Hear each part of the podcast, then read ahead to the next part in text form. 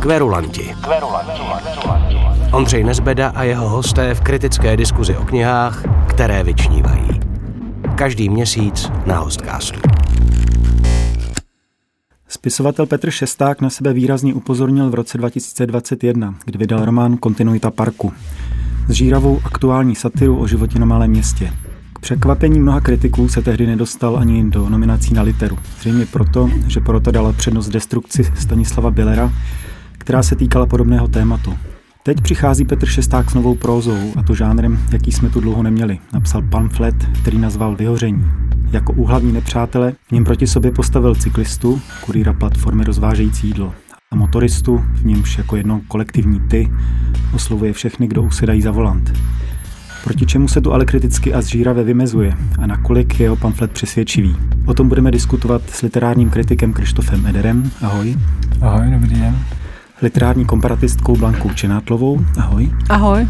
A literárním vědcem a kritikem Petrem A. Bílkem. Ahoj Petře. Ahoj, dobrý den.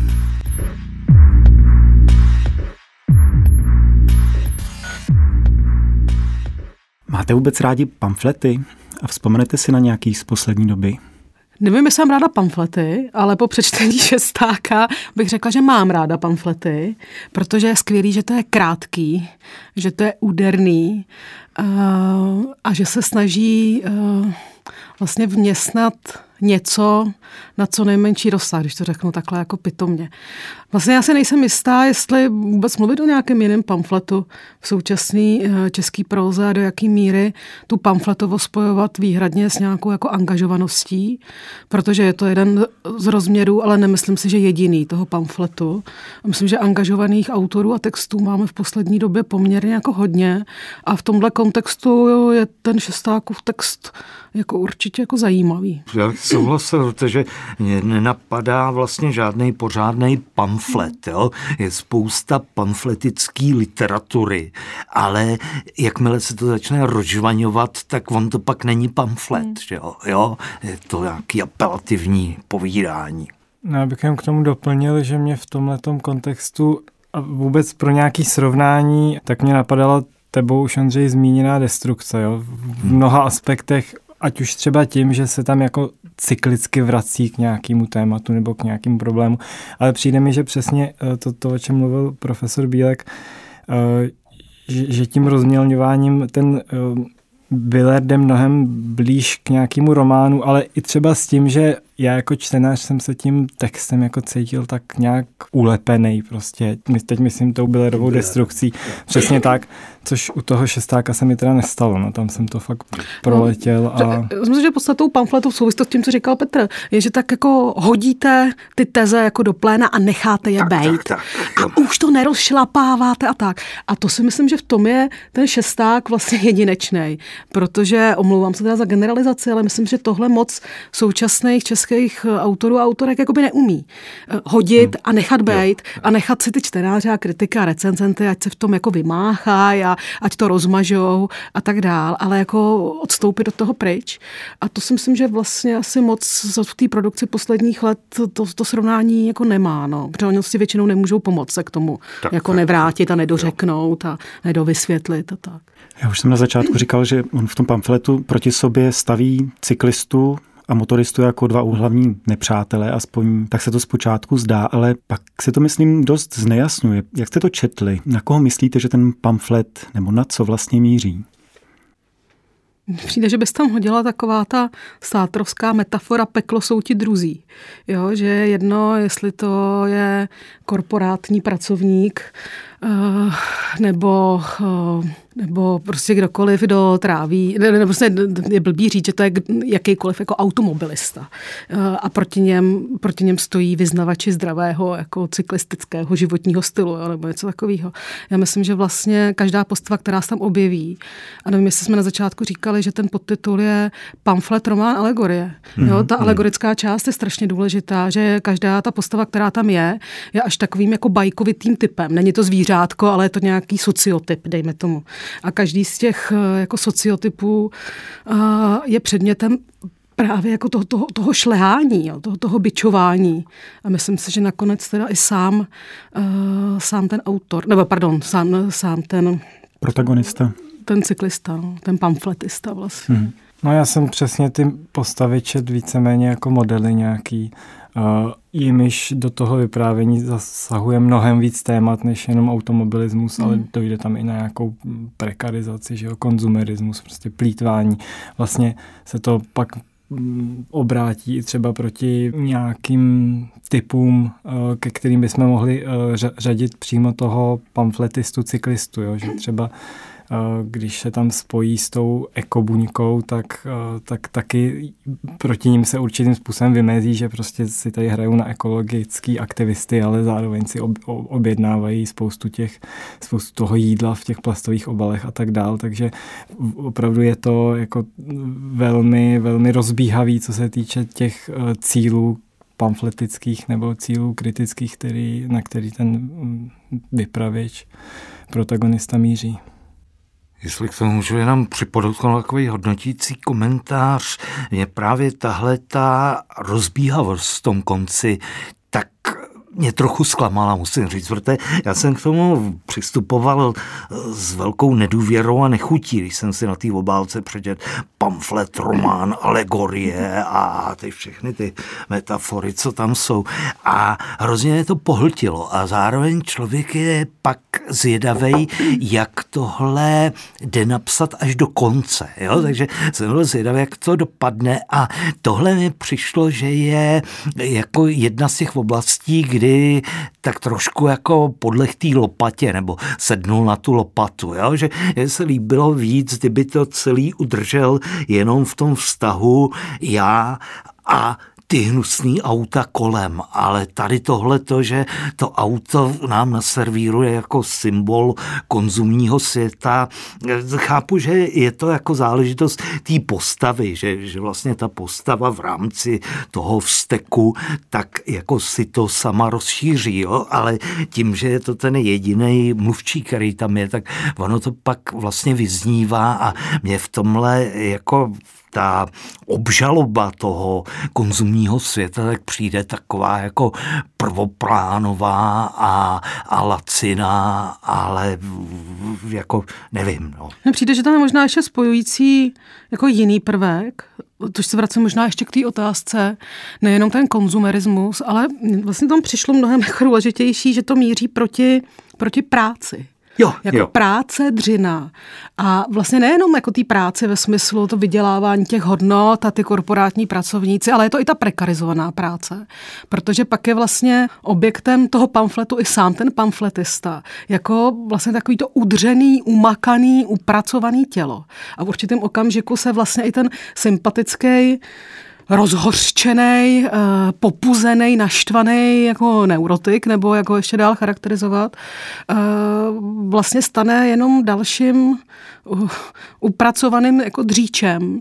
A pro mě to mnohem teda víc mířilo jako k problému té práce a to nejenom v tom angažovaném slova smyslu. Hmm, to bylo hodně dobrý, jo. Já si nemyslím, že literatura může nic světa nebo nějak jako výrazně upozorňovat na hříchy světa, ale může jako poukazovat a odevírat v obzory. A já musím přiznat, že teprve potom, mm, nebo v průběhu toho čtení, mě to napadlo. Jednak ten specifický způsob vnímání toho města hmm. tím jezdcem na kole. Jo, a tam taková ta zvláštní neurotická citlivost a to, takže já od té doby, když se belhám po ulici, tak si nasazuju tady tuhle tu optiku a pozoruju ty konflikty a, a tak, ale ješ, ještě víc mi to přišlo vlastně v tom samotném cyklistovi, jak to upozorňuje vlastně na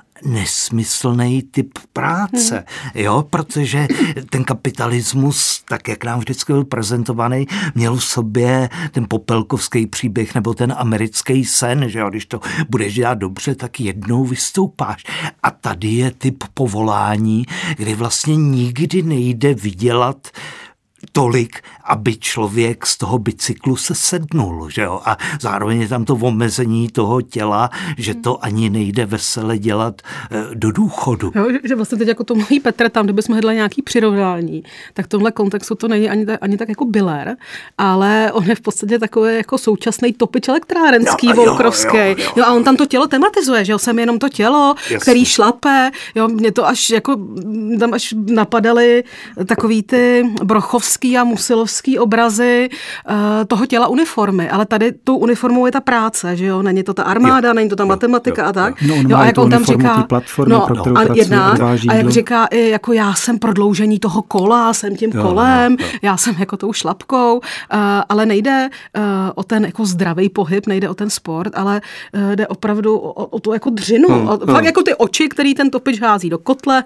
tak tady se prostě jakoby ošlapává to, to tělo. Ten praco, no, které je no, no. pracovním no. nástrojem. A já to tam vlastně bylo strašně zajímavý. Hm, já vám do toho už vstoupím.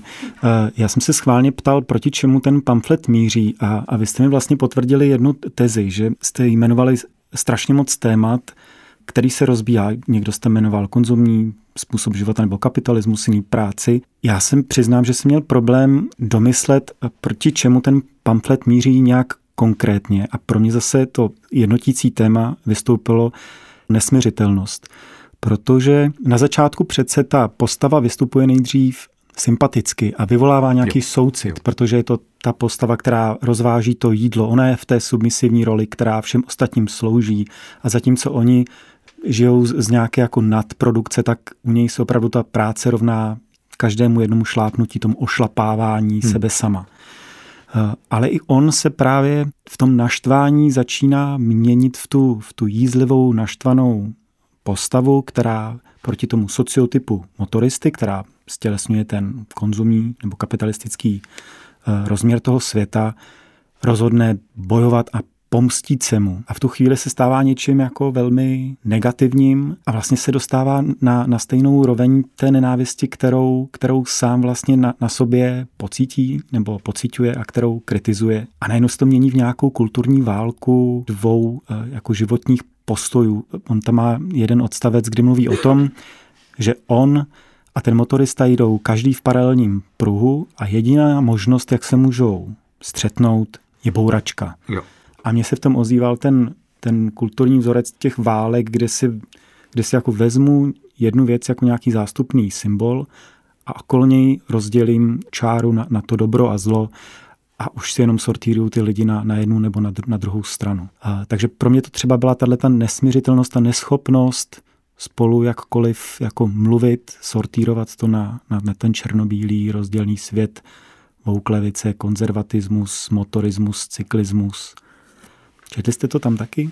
To byla hodně dlouhá otázka, na kterou během který mi napadlo mnoho odpovědí, tak se je teď nějak pokusím um, dát dohromady, ale ještě teda, než ty si do toho tady mm, dvojici u protějšího stolku skočil, tak mě napadlo zase vrátit, vrátit to k tomu, k tomu vlastně prvotnímu, prvotnímu motivu nebo tématu a to k těm autům jako takovým, jo, protože hmm. samozřejmě to téma práce a těchto těch dalších věcí tam je, ale ono je tam i jako dost uh, hluboce vytěžený to téma automobilismu, jo? že on nekončí jenom u toho, že nadává na SUVčka, ale prostě zasazuje to právě do těchto těch témat neustále jako zasazuje zpátky to, to auto a ten automobilismus a neustále se vrací k tomu, jak třeba už jsou ty povětšinou teda chlapci vychovávaní k tomu, aby jezdili v těch, eh, v těch uh, autech, já nevím, na ovlá, ne na ovládání, ale v nějakých šlapacích jo, jo, a pak nějakých s, s motorkem malým a pak nějakých větších a pak si sedli do toho teda SUVčka a nedávali pozor, eh, co kde je. Takže já bych eh, od toho automobilismu úplně tak, tak ne, neodstupoval a tr, klidně bych se ho eh, držel dál. A co se týče toho, na co ty se ptal, nebo co ty jsi tady předestřel, tak já asi jsem to nečetl tak, že, mi byl, že by mi byl ten vypravěč na začátku sympatický. Jo, mě byl od začátku, nebo mě něčím iritoval a tu, nes, tu nesměřitelnost jsem u něj teda čet úplně od prvních, od prvních stránek, od prvních řádků a právě tím, jak zasazoval neustále vlastně, nebo si hledal toho nepřítele a nacházel ho v každém autě, který ho míjelo a v každý tramvaji, která na něj cinkala a jako vztahoval to k různým těm modelovým situacím a k těm věcem, který, eh, ke kterým mířil nějaký jeho kritický osten, tak mi přišlo, že ta jeho nesměřitelnost je tam neustále. Proto třeba pro mě ta proza potom nebyla až tolik živá, jako by asi byla, kdybych to čet, tak jak říkáš ty. A zároveň, když už to teda stáhnu k nějakým uh, dojmům z té knihy, tak mě strašně vlastně vadilo, že on v těch tématech často jako ne, nejde za nějakou názorovou žurnalistiku mi přišlo, jo, že prostě ča, často jako něco předestře sice, ale je to pro mě uchopený hrozně mělce a, a vlastně jsem si ne, neustále klad otázku, proč vlastně o tomhle si mám číst ještě knížku, když si to můžu číst neustále někde na internetu. Jo. Což je taková, uh, asi teď to říkám trošku vyhroceně, protože s, uh, do téhle chvíle se mi zdá, že se k té knize uh, vyjadřeme celkem smířlivě, tak uh, do toho chci vníst trochu uh, chaotický rozměr. Kverulanti.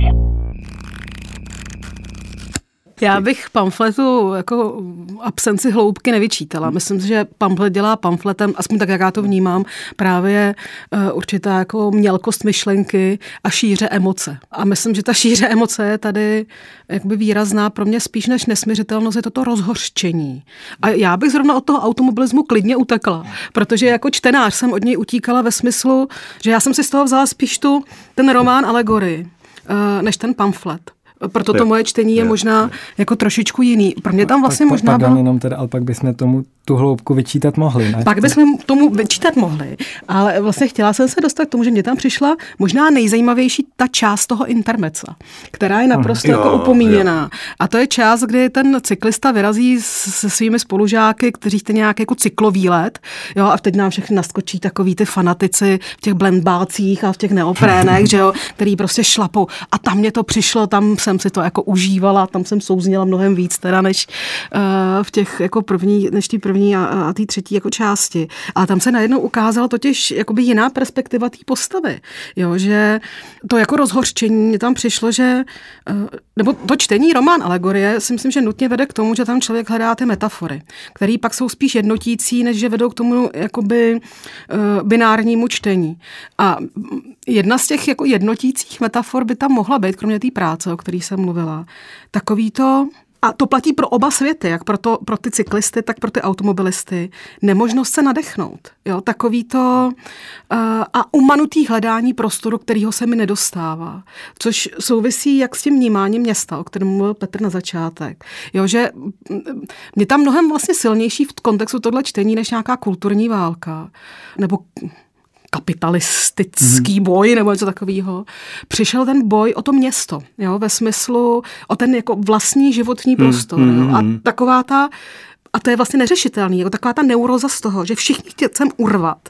A teď opravdu jako v té alegorii, v té jednoduché a mělcí metaf- mělký metafoře, chcem urvat ten svůj prostor v tom městě. A každý z nás si myslí, že na něj máme nárok.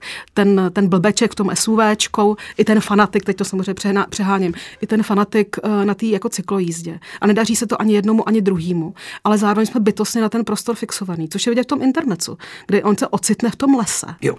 Najednou bez toho kola Jo, a má tam opravdu jako existenciální krizi, podle mě. Velmi tak jako jízlivě, ironicky, sebekriticky hmm. jako popsanou. Okamžitě potřebuje, že jo, z té přírody prchnout jako pryč, protože zjišťuje, že vlastně potřebuje tenhle prostor a teď čeho? Výfuků, uh, kulturní války, uhejbání na chodníku a tak. Takže vlastně tahle jako metafora urvání si toho prostoru Eh, mě tam toho životního prostoru, mě tam vlastně přišla v rámci té alegorie docela zajímavá, ale tím neobhajuju, že jako hluboká. No Petře, jak ty si rozuměl tomu intermecu? Protože ten cyklista vlastně celou dobu touží taky na chvilku jako zastavit, vypadnout, jo. proto se oddělí od těch kamarádů, no, tak, tak, tak. zahne na nějakou lesní pěšinu, protože on nechce pořád šlapat jako Jasně to řeknu prostě kokot v tom blembáku, hmm. ale najednou zjistí, že ani v té přírodě mu není dobře, že jo. tam na něj útočí ty zvuky, nepohodlnost, eh, že tam nepatří, že potřebuje ty, ty zvuky města. Tak jak, jak jsi tomu rozuměl? Já jsem to měl, já jsem na rozdíl od Krištofa, tak mě ta postava ze začátku byla sympatická, jo? protože člověk rozumí jako té zlobě a je na místě z toho pohledu toho cyklisty na, na těch silnicích a, a ulicích a přišlo, a zároveň je to ten slabší, že jo? a fandíme slabšímu a, a tak. A to inter, intermezzo mi přišlo i jako zajímavý z hlediska kompozice, když to budeme číst jako román, jo? že vlastně najednou je takový zlomový, že, že to najednou přehodí někam jinam a nastaví trošku jinak ty očekávání, protože já jsem třeba myslel, že tam bude takový to kliše, že on jak je nabušený, tak naopak jako jim ujede těm kamarádům, že jo, a tady se ukáže, že on opravdu, že vlastně není schopný pořádně šlapat, pokud tam není Práce. to tikání té platformy a, on je taky věc... utahaný a nemá tak dobrý jasně, kolo jako on. Jasně, jasně, nebo to nám aspoň říká, že jo, jo? A zároveň vlastně i tam se člověk od něj tak jako oddálí i tím, že tam opravdu jako není s čím se identifikovat s tou postavou, že jo, protože to je zase jako i ten fígl, že jo, šlap, šlapací monstrum a pak by se nám ukázalo, že on má ten svůj svět a s těma kamarádama řešej věci a on je hrozně lidský a tak. A tady je to celý úplně prázdný, to je jak kavkovský hrdina, že jo, chodí do hospody, aby udržoval kamarádství, ale nic zatím, jo, a tam se mi to tak jako zlomilo a tím pádem ale musím říct, že když to čtu jako román, takže mi nevadila ta plochost té postavy. Hmm. Jo, protože on to není žádný myslitel, že jo. On říká, jak během toho, když jede na tom kole, tak jak je schopný myslet. Ale moc není, že jo. jo? On, on je schopný generovat, že jo, tu nenávist a ty výkřiky, ty bonmoty a, a tady tyhle věci. Tam jak je zajímavý vlastně, že ty, na, ty nadávky, tak jsou jako zachycený v tom textu jenom ty jednostranný, ty, co jdou směrem k němu ale on přeci hmm. musí nadávat taky, že jo, jo? A to tam není to je převedený jakoby do těch úvah. A když už jsem se takhle rozmluvil, tak jestli ještě můžu to vrátit k tomu, na co se vlastně eh, ptal tou sáhodlouhou otázkou, kterou jsme se takhle roz, rozžvanili. Ptal jsem se, na, no, jestli eh, tím jednotícím tématem není nesmířitelnost. No, to, to tam jako ten pamflet sugeruje, že jo? A byť anotace říká, že eh, co když jsou jednoznačné věci, tak mně se na tom líbí, že ta knížka ukazuje, že, že nejsou, jo? Protože i takový ten bonmot zase toho typu, že jediným řešením je ta srážka, tak mně se shodou okolností stalo, že tu knížku jsem měla rozečtenou, už mě pohltila, manželka potřebovala odvízt do nemocnice, tak jsme jeli autem. A když jsme jeli zpátky, já jsem si tam během čekání na ní četl v knížce, tak jsem poprvně v životě měl bouračku. A bouračka není řešení, jo? Je prostě jenom nepříjemnost pro všechny strany.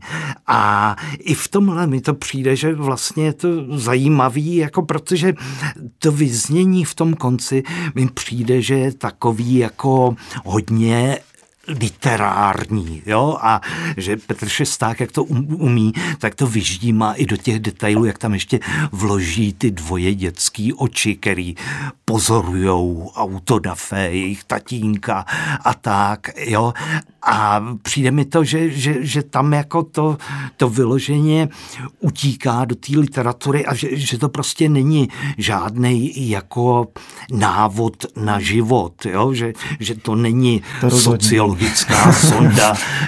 Nejen v tom nezabíjejte motoristy, teda, ale i v tom, že, že jako tohle prostě eh, by jsme měli brát jako nějaký jádro problém problémů světa, který hmm. ho teď pálej a tak. Kverulanti. Co jste říkali tomu, co následuje po tom intermecu, kdy, kdy se ten protagonista přidá k odboji a vlastně rozpoutá proti automobilovou revoluci, odboj. Mi přišlo, tam už to padlo takový grotesky spíš, když tam popisuje, že se dá do tenisky prostě nějaký kuchyňský nůž nebo co a propíchává pneumatiky, tak jsem se poměla takovou tu bizarní postavu z Bondovky. Srdečné pozdraví ano, z Ruska. Ano, Tam ta stará paní, jo, jo, přesně na to. Přesně na to. A jsem říkala, to už je fakt jako moc, ale vlastně do té do tý grotesky to sedí. Jo. A já jsem teď ještě listovala, tam nejvíc zaujalo, on tam má že, ta mota na začátku a poslední z těch mot je uh, Julio Cortazar, není žádné poselství, jsou jen poslové.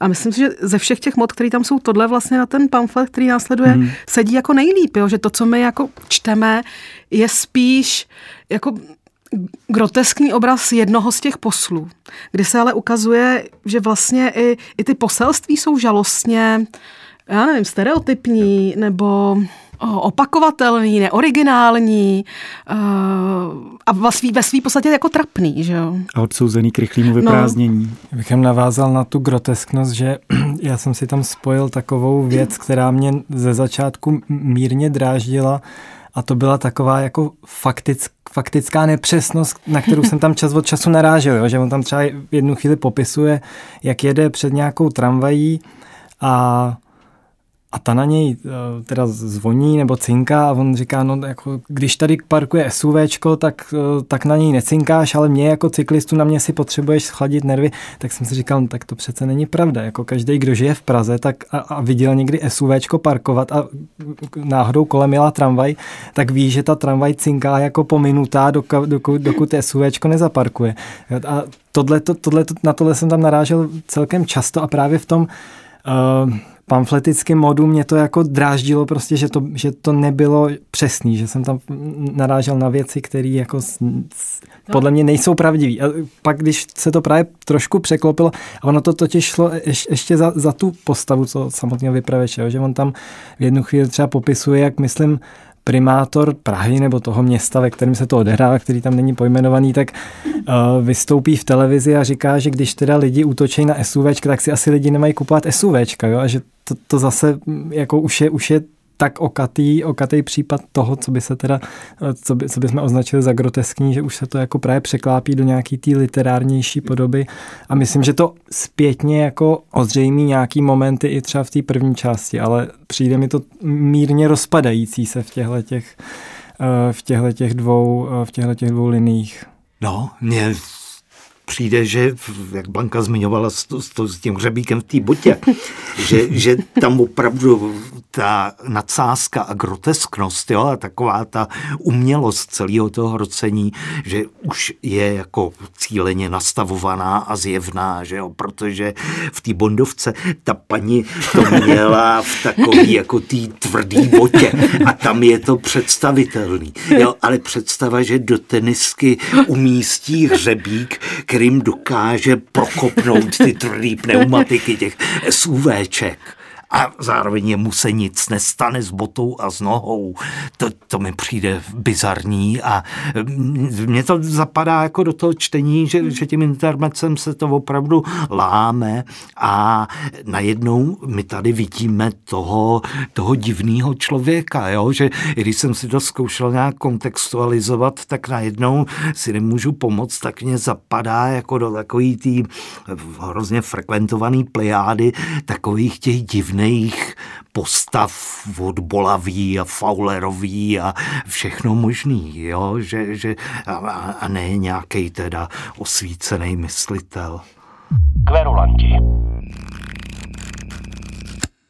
Já jsem si právě říkal, jestli se vám tím, jak to padá do té bizarní grotesky, jestli to vlastně nestrácí i na efektu toho, toho pamfletu, eh, jestli by tam neslušela víc nějaká ideová nebo jako existenciální bouračka toho, toho protagonisty. Nevedlo by to k něčemu jako naléhavějšímu a produktivnějšímu, než to, že když už jako není co s tím dělat jinýho, tak to vyženu do té bizarerie, pak chci prozrazovat konec, ale končí to končí to tragicky v takový ty klasický groteskní spirále, kdy to upadá do větší a většího bizáru. Jako byl by to pěkný, ale já myslím, že to nejde. Hmm. Že to není možný napsat. Jo? Že nedovedu si to představit jako radu, kdyby, kdyby s tím přišel a říkal, podívejte se, mám rukopis, ale mně se to nelíbí, že to není věrohodný. Ne, teď nemyslím no. opravdu věrohodnost, ale jako um, to, když tě chce někdo atakovat s něčím, aby tě přiměl k přemýšlení o tom, jak se třeba v tom prostoru pohybuješ, jak ho uchopuješ, jak se vztahuješ k člověku, který ti převeze jídlo v termoboxu a, a, a prostě prožívá to, co je ten hlavní protagonista. Tak jestli by tě třeba neatakovalo víc to, kdyby tohohle člověka s tím automobilistou posadil do, do auta, třeba by ho unes a, a odsoudil by k nějakému času spolu kdy najednou jsou nucený ke konfrontaci obou těch postojů i sebe sama. Jestli tady prostě vlastně od toho neuteče a to by pak bylo strašně jenom... nudný. Hmm. To by pak byla taková jako agitka, si myslím, jako ta tezovitá.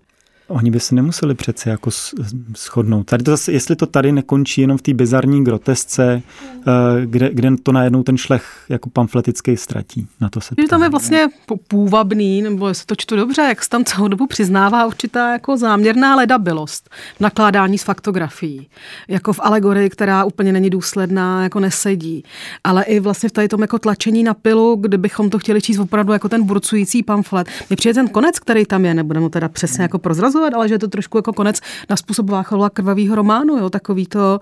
A tak Pasekovi došel papír a tak to musíme rychle jako ukončit a necháme tam vytéct ještě trošku krvavé jako šťávy, jo, nebo něco takového. A že to vlastně tím jakoby přiznává nějakou jako vnitřní ustrojenost toho textu, eh, kde ta ledabilost vlastně má smysl, nebo je funkční. Takže mě zrovna tohle bych tomu textu jako nevyčítala. A myslím, že ta jako žánrová volba toho pamfletu je geniální v tom, že ten pamflet může být alibi vlastně hmm. úplně pro jo, cokoliv. Jo, jo, jo. I pro tu tak, ledabilost, kterou tak, tady tak, tak, tak vlastně jasně. Eh, hájím a možná o tom ani nejsem 100% přesvědčená. No ona je tam mimochodem i ledabilost formulační, hmm. že jsou tam nějaký třeba přirovnání, který prostě, když se nad ním a potom zamyslíte, dál než za to první čtení, tak jako zjistíte, že vůbec nefungují třeba. Ale mně pořád ten závěr přijde spíš jako nějaká poenta, ke který, ke který to vypravěčovo působení jako směřuje a ke který tak nějak uh, téměř uh, sam, samopádem jako, nebo samohybem dojde. Hmm. Že, že prostě se vydal určitým směrem uh, a v tom my, my, možná vidím i nějakou tu ideovou, třeba i to ideový ukotvení, že prostě se vydal nějakým směrem toho radikalismu, který, který ho doved tam, kam ho doved. Pan pamflet přece může mít i takovou tu polohu literárního pamfletu, ne toho jako společenského, jako politického. Jo, v tom textu si myslím, že jsou i místa takový vyloženě jako hračičkářský, co se týká jako té narace. Jo, to by klidně člo číst i jako takový jako stylistický cvičení ve smyslu, co všechno jde udělat vlastně s určitým obrazem nebo s určitou jako metaforou, kterou je auto, řízení, automobilismus. Jo, že jsme úplně vynechali třeba takový ty takový ty další jako linie, kterými to šlo, by, to, by jsme se mohli vydat. Tam jsou třeba strašně zajímavé ty genderové věci. Téma řidičky, jo, hmm. patří žena za volant. A teď nejenom ve smyslu, jak se to jako proměňovalo, jo, taková drob, drobná opravdu exkurze do nějaký jako kulturní historie nebo něco takového, ale ve chvíli to spojí třeba s tím osobním vyprávěním z toho dětství, s tím rozvodem těch rodičů, vztah matka a otec, tak tam mně přišlo, že stačí jedna drobná metafora a dosazení si takových těch těch eh, jakoby frází, jak žena patří nebo nepatří za volant, do té vlastně eh, mikrotragédie té rodiny. A na, na třech řádkách se skvěle vlastně odvypráví něco, na čem ostatní lidi staví jako román. Hmm. Uh, hmm. A to si myslím, že takovýhle míst tam je víc, a, ale, a, ale také, jo. Myslím, že to není žádný jako Bildungsromán, jo, nebo, nebo něco takového, ale je to jedna z možností, jak, to, jak ten nápad jakoby vytěžit. Jiná z možností, a to je taky na úrovni jako nějakého toho hraní si, uh, mně se to strašně líbila ta pasáž, jak to mluví o tom, že sbíral ty, jednak sbíral ty angličáky a pak, že byl machr na, na značky těch aut jako to jo. dítě, ale najednou přejde takový vlastně kulturně antropologické analýzy, eh, kdy typ sportáků spojuje s nějakýma v podstatě kulturníma jako stereotypama, eh, jo, když jako říká, no tak ty anglický sportáky jsou úplně jako jiný jo, než to Lamborghini jo, jo. a podobně. takový národní povahu no, no, no, no. základě jo, jo, jo, jo. Ale zároveň ty Italové, ty umějí skvěle udělat jo. to auto pro ty chudý a pak tady mají ty sportáky. A je to takový jako, je to ten lehký žurnalismus, o kterém mluví jako Krištof určitě. Ale vlastně má výborný potenciál. Minimálně v tom, že jako ukáže, jo, tohle je další cesta, kterou kdo by chtěl, tak ji můžu rozvést uh, a další jako takový jako cvičeníčko. Jo, ale to potom hájím tu hmm. literárnost toho jo, pamfletu, jo, jo. ne tu angažovanost, no, jasně, dejme tomu. Jasně. Ale i, i tenhle jako rozměr tam je. A třeba pro mě tohle bylo jako zajímavější, se teda musím jako přiznat. No. Já bych možná uh, navázal, ale trošku ještě osvětlím, v čem mi ta kniha vlastně vadila v mnoha hmm. lek, protože já s tím letím čtením souhlasím nebo jako vidím, vidím jeho potenciál, ale přijde mi právě, že tím, jak, jak teda nejen v tom, v těch uh, značkových povahopisech, uh, ale i v těch genderových otázkách třeba, jako je to hrozně prostě plochý často, nebo je, je, opravdu nejde za tu, za nějaký věci, které si člověk, většin nebo většina lidí už někde přečetla. A zároveň uh, ta osobní rovina tak, taky, taky je spíš tak nahozená, jo, což jo, souvisí jo. s tím, o čem jste mluvila, tak jako já jsem se tam neměl čeho chytit, jo, že ty potenciály jsem viděl, ale zároveň mě tam nic moc netáhlo, jako proč bych si říkal, proč teda v tom pokračovat, co by mě tam mělo zajímat a tím to pro mě ztrácelo značně nějaký účin, ať už teda apelativní nebo ten spíš literární. Já tomu rozumím, ale měl jsem to úplně naopak, protože mě tohle hrozně bavilo a byl jsem vděčný, protože jak jsme teď zvyklí a nucený číst ty tlustý romány, kde se všechno rozvine a nakine, co může nakinout, tak tady já jsem hrozně vděčný za tu střídmost. Jo? On tam načrtne tu love story, že jo, jo? a to by přeci vydalo, že jo. A on jí okamžitě eliminuje, zabije, že jo, jo, tím vlastně nejlacinějším způsobem.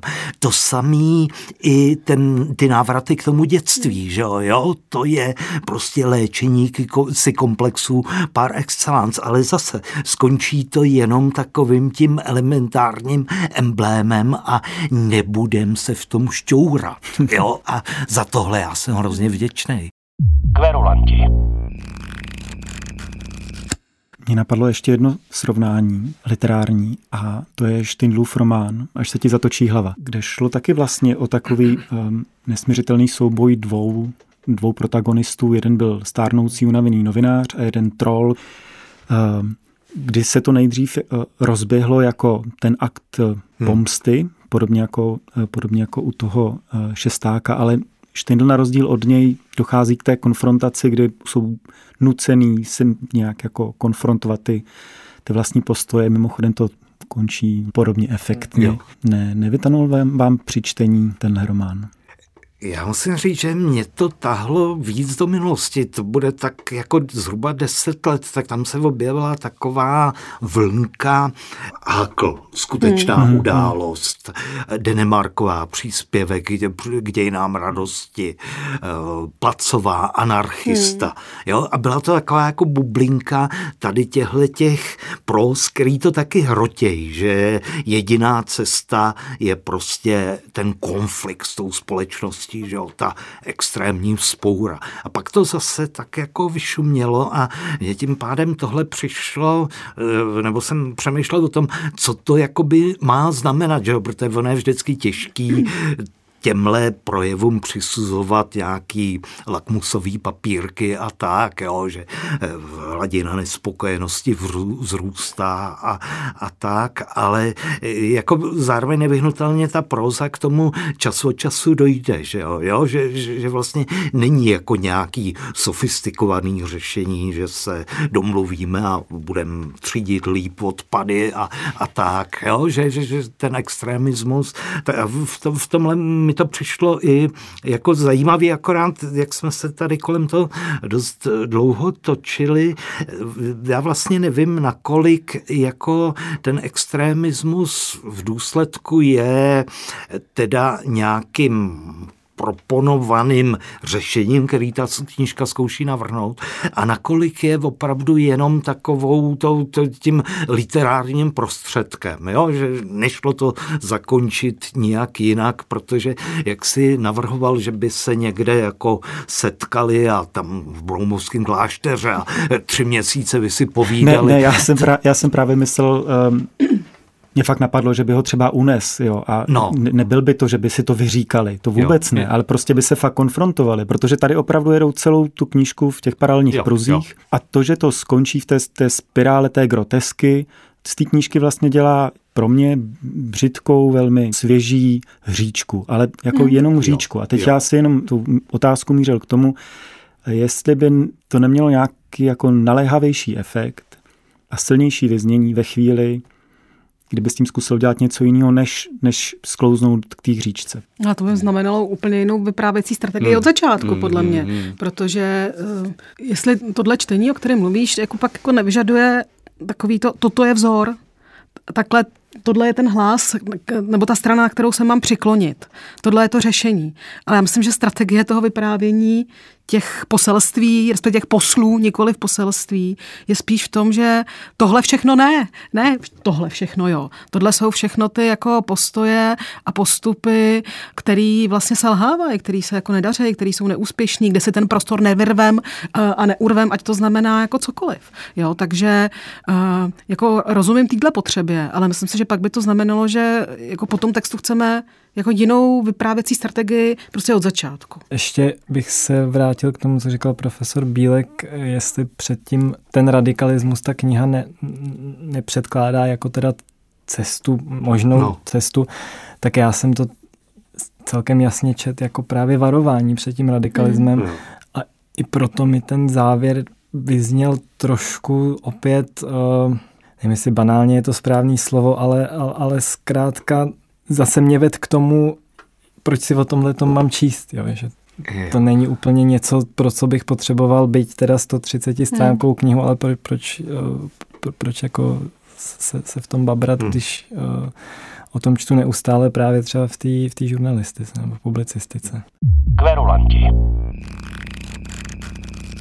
Jak byste teda tu knížku na závěr zhodnotili, kdybyste ji měli zasadit třeba do produkce letošní prózy? Já bych ji asi ne zasazoval do produkce letošní prózy, ale do, nebo můžu to udělat taky potom, ale eh, v rámci eh, díla Petra Šestáka mi, mi, to, mi to přijde produktivnější, tak pro mě to sice bylo eh, zklamání, ale který byl jednak daný tím, že mě velmi, velmi jako silně zasáhl ten předchozí román Kontinuita parku, který opravdu považuji za teda v produkci posledních pěti let jako opravdu výjimečný. O to, to vyhoření ne, ale kdybych uh, se měl podívat na tu třeba letošní produkci, tak určitě Petr Šesták prostě umí psát, tomu jako nemůžeme, nemůžeme ubrat, ať si, ať si o té knize budeme myslet cokoliv, takže ta kniha ční už jenom tím, jak dobře je napsaná uh, a nějaký nedostatky, který jsem se tady pokoušel vyjádřit, tak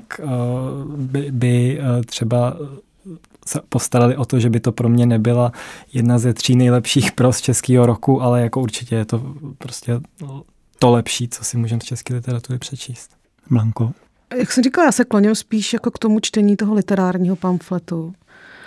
A pokud bych tomu nechala to čtení, který jako je spíš takový jako mm, marketingově zajímavější a to, to bude spíš jako ta apelativní jako podoba, tak pro mě je jako dobrá zpráva nebo jako zajímavý, že to apelativní psaní může vypadat i tímhle způsobem, jo? Že, ten, uh, že ten apel uh, a něco, co nepochybně v sobě má potřebu uh, nějakého nějaký angažovanosti jo, a ukázat, že ta literatura má být angažovaná a má se vyjadřovat uh, k, k problémům, který přesahují vlastně ten estetický rámec a tak.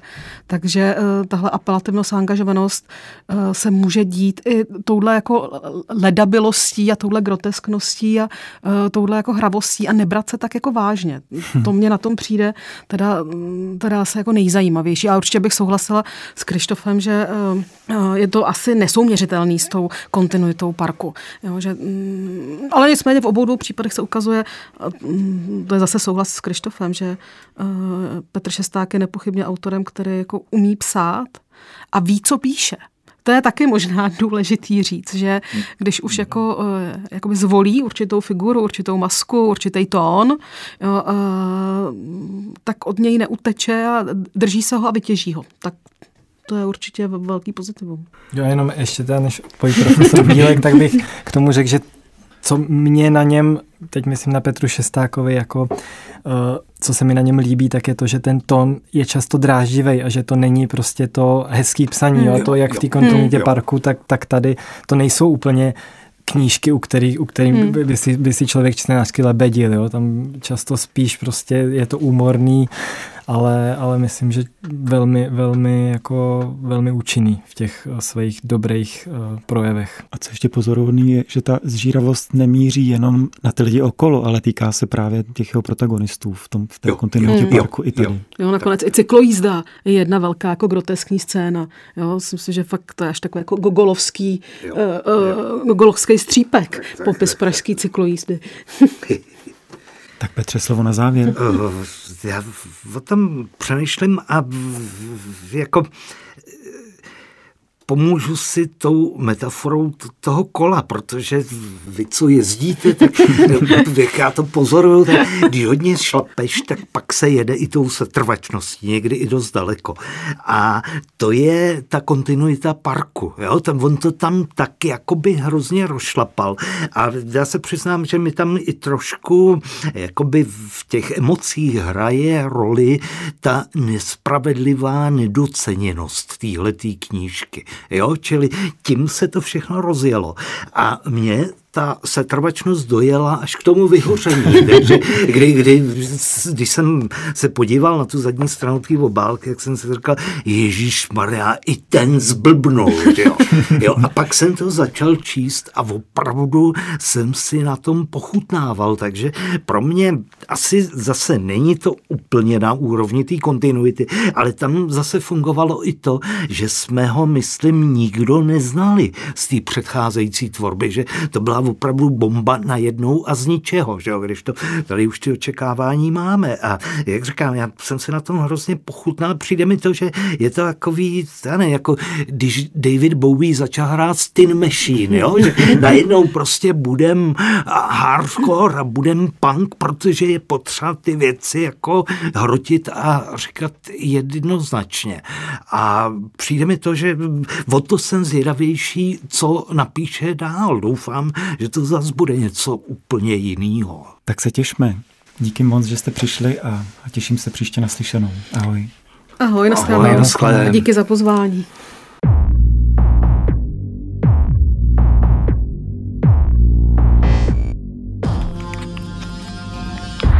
Hostcast Kverulanti.